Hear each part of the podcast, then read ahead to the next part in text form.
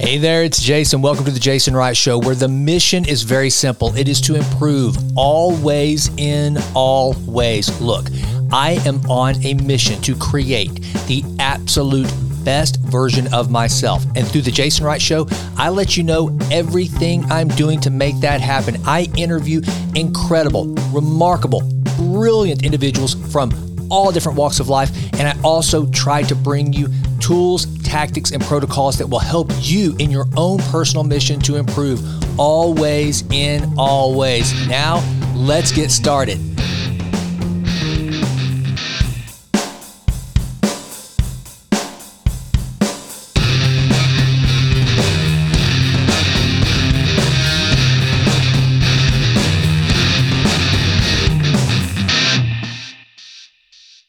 Wisdom Wednesday for 8 9 23. So, today I want to talk about this thing that is called selective attention. So, one of the things that we all have to realize is there is constantly something fighting for our attention. It's either the task at hand, we're driving down the road and the stop signs the the person on the radio, the commentator, the music, the the person crossing the street whenever they should be waiting for their turn to walk across, the person that cuts us off, the just the thoughts that are filling our head, either the positive ones or the negative ones, or the appointment that we're headed to. There's always these competing forces vying for our attention. So, what do we do to make sure that we are conducting ourselves in the most effective way possible. One of the biggest things to do is practice selective attention, taking a proactive stance on those things which we are going to give our attention. Why is this so important? Well, there's a, a saying that I love that where focus goes, energy flows. So here's what I want you to imagine Imagine that you had this river flowing of all these different things coming through your life, going in your ears, in through process through your mind. It's just kind of this big wide river that's flowing. I want you to imagine that if you were to take that energy that are these thoughts and you start to dam them up and concentrate that energy into a focal point that supports your overall life's purpose, your goals, the task at hand, whatever the case may be. You harness that energy exactly the way that a dam does to harness energy for the production of power. That's exactly what selective focus and attention will actually do for us. It will take this concept of where focus goes, that's the dam, right? The, the focus is building the dam in our mind. And then we create the energy, and where focus goes, energy will then flow to that thing that we are trying to achieve. Kind of a silly analogy is the Stay Puft Marshmallow Man in Ghostbusters. What did they have to do to take down the Stay Puft Marshmallow Man?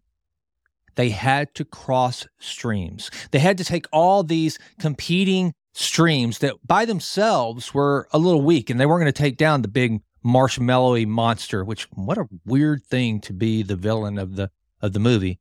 But nevertheless, I digress.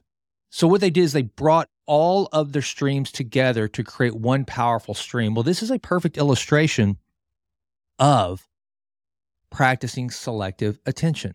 Now, how do we put this into practice? Well, I think it all starts with a life mission, a day's mission, a theme. One of the things that Jack Dorsey, the founder of Twitter, would do whenever he was managing Twitter, although he's kind of a weird guy, obviously pretty successful, right? He would give a theme to every day. Monday had a theme, Tuesday had a theme, Wednesday had a theme. And all of his actions that day supported that theme imagine if you're watching The Wizard of Oz and all of a sudden there's a random car chase or a shootout or something that had nothing to do with the movie. And then all of a sudden there's some other sidebar love story that doesn't focus on the movie at all. The whole theme has just completely been lost. We wouldn't understand the what was happening. The story would make no sense. Actually, this is how movies that are books often fail is because they just don't tie together. They don't selectively give attention to the actual theme or desired outcome of the story. Our thoughts and our lives are exactly the same way. We've got all these random characters popping into our head that are competing with the theme of our movie that we're trying to portray in that moment. And so, what we have to do is decide are we going to let this random character come into this scene, or are we going to selectively say no, put everything else aside, and only give attention to that which supports our own personal theme, mission, goal, outcome that we're actually pursuing? This is what selective attention does. If you can start to practice selective attention effectively, this heightens your chances of reaching a flow state. Flow states are incredibly important because what it does is it narrows our mind and our focus and our attention. What it can actually do is it can make time seem to just completely go away. We get so immersed in the task at hand that we don't even realize time is passing us by. You can actually get into a flow state to such a degree that you'll forget to eat. You'll work for more hours than you ever thought. And here's the most important thing Senior level executives that have been surveyed has said that on average they are five times more productive when in a flow state than when they are not. So imagine being able to 5x your actual productivity. This all begins with selective attention. Deciding with all these competing forces trying to vie for your attention, deciding exactly what you're going to give attention to. So here's where it starts. I think going back to the Jack Dorsey illustration, you've got to be able to answer this question What is your life's purpose? If you can't define that in any terms of your own making at all, there's your first project. Go decide why am I here? What is my life's meaning? What do I hope to get out of this life? It sounds cliche and trite, but the bottom line is you will get out exactly what you put into this life. Whatever you want, whatever you desire, you have to first plant the seeds to grow the garden. Once you've decided that, then you have to back end everything. Remember, big goals are great. So, whatever your life purpose is, is great. But what's even more important is what are the inputs that you're going to be able to decide that are going to actually lead to that life's purpose manifesting? whenever this life is over, when it's all said and done, and we're at your funeral, what do you want the eulogy to read? What do you want someone to stand up and say about you? What script do you want them to read that you wrote? You're the director, the writer, the author, and the main character in this script. What's the purpose? What are you trying to get out of this life? What are the inputs that support that? And when you start to do that, here's what happens I'm going to do a completely separate episode about the power of the word no. When you start to practice selective attention, what you will automatically do is anything that doesn't pass the litmus test of does this support my overall life's mission, my purpose, the theme of this day? I mean, look, let's face it, not every day is so grandiose that we wake up and we say, okay, what am I going to do today that supports my overall life purpose? Being a good employee, being a good father, a husband, those things are pretty grandiose in and of themselves and they support that thing. But going to work, what am I doing at work that actually supports my desire to be the absolute best version of myself possible? What is the theme for the day? And if you can understand what your meaning, what your purpose, what your drive, what your why is, then what you will do is you will begin making a habit of saying no to anything that does not support your overall purpose. And that's where you really start to move the needle on productivity, of being just happy and, and feeling like this day that you will never get back again. It's not coming back. As I record this, it is August 9th, 2023. It is the last August 9th, 2023 we will ever have. Did you make the best of it? Well, the best way to ensure that you did is to practice selective attention. And if you can do that, here's the thing that, that really, really starts to, to, to resonate in, in a person's life is that all of a sudden, everything you do will start to have a purpose and have meaning. And the things that you focus on, you're going to be more impactful and effective in doing them because you have selected of all the things fighting for your attention, you've said, tag, you're it. You got me. You got my attention. I'm, I'm, I'm with you. This thing rattling in your head, okay, stop. I'm going to focus on you and I'm going to turn you into action. I'm going to turn that action into productivity, into output.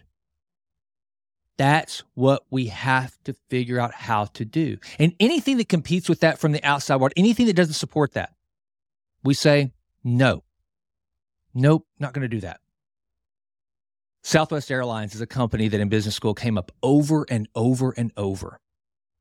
It didn't matter if it was organizational behavior or business accounting. We were always looking at case studies on Southwest Airlines. And one of the things I remember in particular was back when Herb Kelleher was CEO, he started this process. If an executive brought a new capital expenditure to the executive team, you know, let's buy more planes, upgrade the planes, start new routes, whatever it was, the question that was always thrown back to them that they had to answer was Is what you're proposing going to help us continue or enhance our ability to be the most profitable, most efficient, low cost leading airline in the world. Because if it doesn't, if you cannot convince this team that what you're proposing that we spend money on supports that vision and that mission, then the answer is no. We have to have the same discipline in our own lives. Is this project that I'm about to say yes to, does it support my life's overall mission?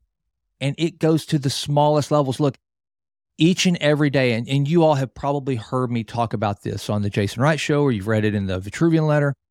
The older I get, the more aware I am of the finite nature of time. When I record this right now, I, I'm sitting there thinking, when this is over and it's edited, I've only got so many more hours left in the day. Eight to nine hours of a workday have never seemed shorter.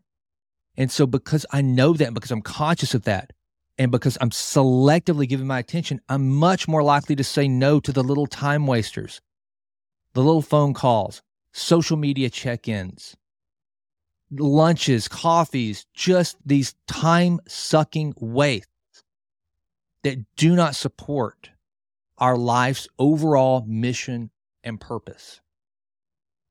So, my challenge for you today on this Wisdom Wednesday is to be wise enough to select where your attention is going to go. Because, after all, where focus goes, that's where energy flows.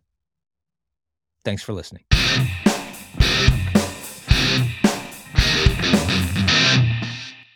Hey, thank you so much for listening to the show. It means more to me than you can possibly imagine. And if you enjoyed it, please consider going out to Apple and leaving us a five star rating. That would mean the world to me. Also, follow me on Insta at Jason Right Now. And don't forget, Download the Vitruvian Lab app. I mean it. I want to be your personal peak performance trainer. I want to help you improve always and always. Lastly, check out my newsletter, the Vitruvian Letter. You can subscribe at jasonrightnow.com. And until we meet again, please continue to endeavor to improve always in all ways. I'm out.